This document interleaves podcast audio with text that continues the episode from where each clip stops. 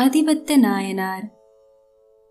பொன்னி நாட்டின் திருநகரமான நாகப்பட்டினத்தில் நுழைப்பாடி என்று ஒரு மீனவர் குப்பம் இருந்தது. இந்த குப்பம் நம்பியான் குப்பம் என்றும் வழங்கப்படுகிறது.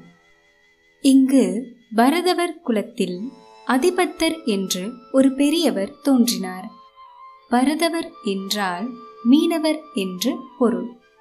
அதிபத்தர் என்பது காரண பெயராகும்.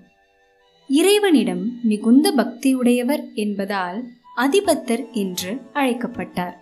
இவர் சிவபெருமானின் திருவடிகளுக்கு தொண்டு புரிபவராக வாழ்ந்து வந்தார். மேலும் அதிபத்தர் மீனவர் குலத்தின் தலைவராவார்.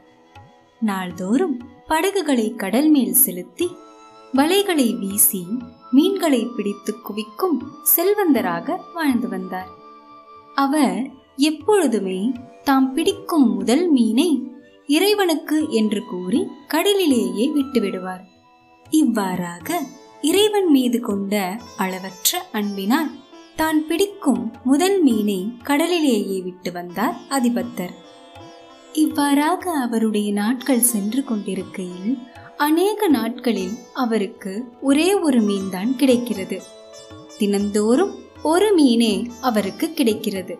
அந்த ஒரு மீனையும் அவர் சிவபெருமானுக்கே என்று கூறி கடலில் விட்டுவிடுவார். இவ்வாறாக இவர் செய்து கொண்டு வந்ததால் அவருடைய வறுமை அதிகரித்தது.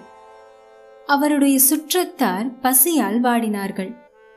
ஆனால் அதிபத்தரோ வருந்தாமல் கிடைத்த ஒரு மீனையும் கடலிலேயே விட்டுவிட்டு வாழ்ந்து வந்தார். நாட்கள் செல்ல செல்ல அதிபத்தரும் உணவில்லாமல் தளர்ச்சியடைந்தார்.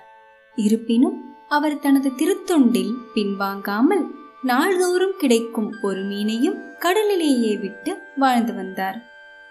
அதிபத்தரின் செயலை உணர்ந்த சிவபெருமானோ அவருடைய அன்பெனும் திருவமுதத்தை உண்டு மனம் மகிழ்ந்தார் ஒரு நாள் சிவபெருமான் அதிபத்தரின் வலையில் மிக அதிசயமான மீன் ஒன்று அகப்படும்படி செய்தார்.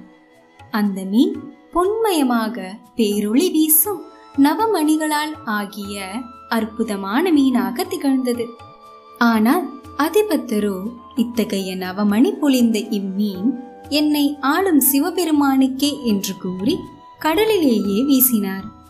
உலகிலுள்ள அனைவரும் முதன்மையாக கருதும் பொருட்பற்றை நீக்கி அன்பே உருவாய் திகழ்ந்த அதிபத்தருக்கு சிவபெருமான் காட்சியளித்தார். அதை கண்ட அதிபத்தர் கண்ணீர் மல்க நிலத்தில் விழுந்து வணங்கினார். சிவபெருமான் அவருக்கு சிவலோகத்தில் அடியார்களோடு இருக்கும் திருவருளை வழங்கினார். மீன் பிடிக்கும் பரதவர் குலத்தில் பிறந்து சிவபெருமானிடம் மெய்யன்பு கொண்டு அருந்தொண்டு புரிந்த அதிபத்தரை வாழ்த்தி வணங்குவோம்.